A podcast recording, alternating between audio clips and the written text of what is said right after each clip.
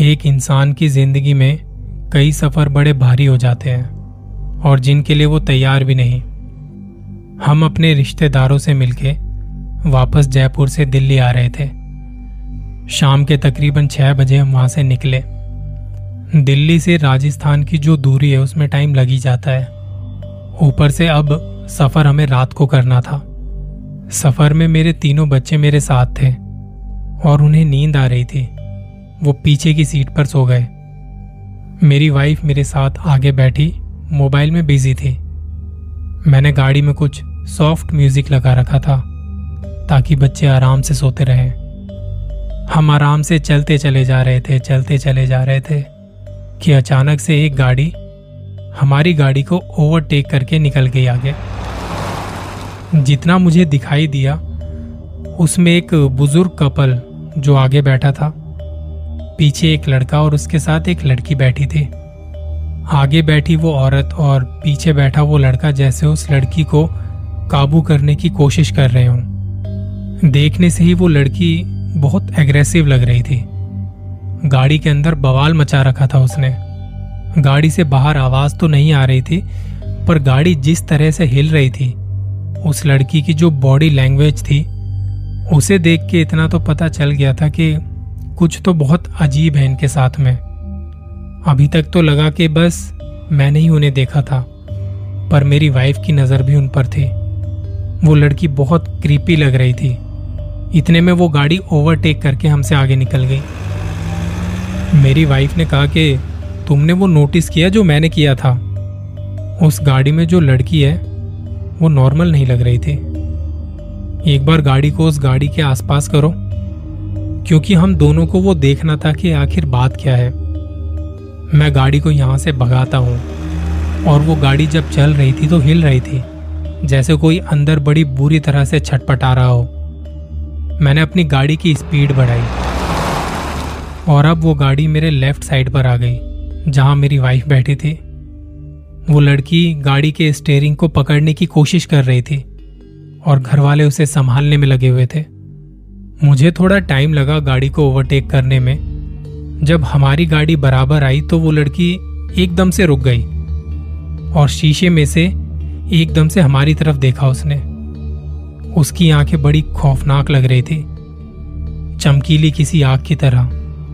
बाल खुले थे और हमें देख के मुस्कुराई वो।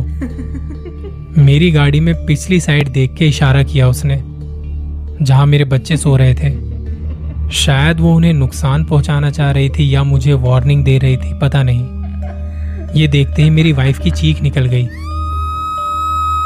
और जब उसने बच्चों की तरफ़ इशारा किया तो मेरी वाइफ ने रोना शुरू कर दिया। वो डरते हुए बोली, या तो गाड़ी तेज चलाओ, इनसे आगे निकलो, या पीछे कर लो। गाड़ी में हमारी पूरी फैमिली थी, और बच्चे भी सो रहे थे। तो मैंने गाड़ी पीछे कर ली। जितना मैं समझ पाया वो लड़की पोजेस्ड थी। थोड़ी देर तक वो गाड़ी हमारे आगे ही आगे चलती रही और फिर एक स्पीड के साथ वो हमारे सामने से गायब हो गई। इसके बाद हमने काफ़ी सफ़र तय कर लिया था, पर दिल्ली अभी दूर थी। हम किसी वीरान रास्ते पर थे।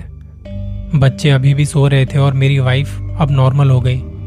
हम लोग जब हाईवे पर थे कि अचानक रास्ते से उतर के, थोड़े कच्चे रास्ते पर वही गाड़ी मुझे नज़र आई। मैंने उस गाड़ी को देखते ही अपनी गाड़ी की स्पीड कम कर ली। मेरी वाइफ की नज़र जब उस गाड़ी पर पड़ी तो वो डर गई। अरे, ये वही गाड़ी है जिसमें वो लड़की थी। मेरी वाइफ मुझे कहती कि, गाड़ी क्यों स्लो कर रहे हो? यहाँ से निकलो, तेज चलाओ। पर मुझे ना जाने क्या हुआ। मैंने गाड़ी बहुत धीमी कर ली और उस गाड़ी के पास ले गया। वहाँ दूर दूर तक कोई और गाड़ी या कोई इंसान नज़र नहीं आ रहा था। उस रास्ते पर आगे कुछ खेत और जंगल का सा इलाका था। बस पेड़ ही पेड़ और झाड़ियाँ ही झाड़ियाँ। मैंने अपनी गाड़ी उस गाड़ी के पास जाके रोक दी। और हम देख रहे थे कि अब उस गाड़ी में कोई नज़र नहीं आ रहा। उसकी हेडलाइट जली हुई थी और चारों दरवाजे खुले हुए थे। हम दोनों मियाँ बीवी सोचते कि ऐसे गाड़ी छोड़ के ये लोग कहाँ चले गए एकदम से? मेरी वाइफ ने कहा कि तुम गाड़ी यहाँ से निकालो। किसी बड़ी मुसीबत में फंस जाएँगे, हम यहाँ से चलो यार। मुझे बहुत डर लग रहा है यहाँ। वो बात तो ठीक कह रही थी, पर मुझे ना जाने क्या हुआ। मैं क्यों वहाँ रुका और उस गाड़ी को देखने लगा? मुझे लग रहा था जैसे वो लड़की मुझे अपने पास बुला रही है। मैंने अपनी वाइफ को कहा कि तुम गाड़ी लॉक कर लो, मैं अभी आया। उसके बार बार ना कहने के बाद भी मैं गाड़ी से बाहर निकल के उस गाड़ी की डायरेक्शन में जाने लगा, आगे की तरफ़। वहाँ दूर दूर तक अंधेरा ही अंधेरा था। मैंने अपनी जेब से मोबाइल निकाला फ्लैश लाइट जलाई और चलने लगा। मुझे मेरे राइट साइड से किसी औरत की आवाज़ आई। ऐसा लगा जैसे कोई मदद के लिए मुझे बुला रहा है। मैं उस आवाज़ की तरफ़ चल दिया। मुझे अब डर नहीं लग रहा था वहाँ। बस मन में ये था कि वो पोजेस्ड लड़की ना जाने कहाँ गई होगी। शायद उसे मेरी मदद चाहिए। उस औरत की आवाज़ में अब दर्द महसूस किया मैंने।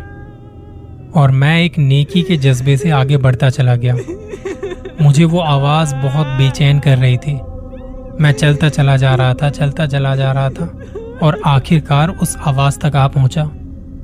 मैंने झाड़ियों को हटा के देखा तो वहाँ उस लड़की की माँ रो रही थी और वो लड़की सामने एक पेड़ पे चढ़ के बैठी हुई थी। वो एक सीधा सा पेड़ था, जिस पे चढ़ना आसान नहीं था। वो पेड़ पर बैठकर सब पे गुस्सा कर रही थी। उसके घर वाले नीचे बैठे रो रहे थे। वो अपनी माँ को कह रही थी, तुम इस लड़की को अकेला छोड़ दो। मैं इसे अपने साथ ले जाऊँगा। अगर तुम मुझे उस तांत्रिक के पास ले गए तो मैं इसे मार दूँगा। ये मंजर देख के मेरी जान निकल गई। तब अचानक उस लड़की ने मेरी तरफ़ देखा और अजीब सी हँसी के साथ मुझे कहने लगी तो यहाँ आ गया? क्या सोच रहा मुझे नहीं पता? तेरी फैमिली अभी भी गाड़ी में है। तू जा। तू चला जाए ऐसे नहीं तो उनके साथ बहुत उसके माँ बाप नीचे खड़े कह रहे थे कि, बेटा, नीचे आ जा। उसकी माँ मुझे कहने लगी, बेटा, आप यहाँ से चले जाओ। खुद को इस खतरे में मत डालो। मेरी बेटी पर एक पिशाच आया हुआ है। वो इसे छोड़ नहीं रहा। सभी को बहुत परेशान करता है। हमारे लिए तो रोज रोज का यही है। हम इसे देख लेंगे। आप अपने बच्चों को देखो, आपकी फैमिली भी है। यह भी बहुत गुस्से में है। हम इसे एक तांत्रिक के पास ले गए थे। जिन्होंने इसे मेरी बेटी के शरीर से निकाल दिया था। उस वक्त तो ये चला गया था, लेकिन रास्ते में ये इस पे फिर से हावी हो गया है। हम इसे देख लेंगे, आप यहाँ से चले जाओ चले जाओ। उस औरत की ये बात सुन के मेरी और ज़्यादा हालत खराब हो गई। फिर मैंने वहाँ से निकलने में ही भलाई समझी। मैंने कहा, ठीक है, मैं जा रहा हूँ, पर वहाँ आपकी गाड़ी खुली हुई है। वो स्टार्ट है, ऐसे तो उसे कोई लेके चला जाएगा। जब मेरे और उनके परिवार के बीच बात हो रही थी तो उनकी बेटी पेड़ पर बैठी हंस रही थी, बड़ी बुरी तरह से। वो हँसी ऐसी जैसे कोई मर्द उसके अंदर हो। और जब मुझे कह रही थी, तब भी एक मर्दाना आवाज़ उससे आ रही थी। मैं तभी वहाँ से निकल गया वापस अपनी गाड़ी तक आने के लिए। उस लड़की का भाई भी मेरे साथ आया, जिसने अपनी गाड़ी लॉक की। उसने मेरा शुक्रिया भी किया कि आप भलाई की नीयत से आए थे। पर यह बात इतनी भी आसान नहीं है। उसकी कंडीशन बहुत ज़्यादा ख़राब है। आप यहाँ से जाइए और बहुत बहुत शुक्रिया आपका। मैंने अपनी गाड़ी स्टार्ट की और मेरी वाइफ डरी सहमी सी बैठी हुई थी।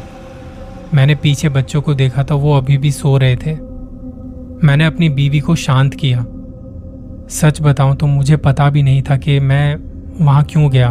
अपनी फैमिली को ऐसे अकेले छोड़ के। जब हम निकले तो मैंने अपनी वाइफ को सारी बात बताई। जो जो मैंने अभी तक देखा था, सुना था, सब बताया। पता नहीं उस लड़की के साथ क्या गुजर रही होगी। उस पिशाच ने उसके साथ ऐसा किया किया होगा। आज भी जब हम वो दिन और उस लड़की को याद करते हैं तो हमारे रोंगटे खड़े हो जाते हैं। ऐसा ही कुछ मेरे एक रिश्तेदार के साथ भी हुआ था। लेकिन उसे तो आज तक पता भी नहीं कि उसके साथ क्या हुआ था।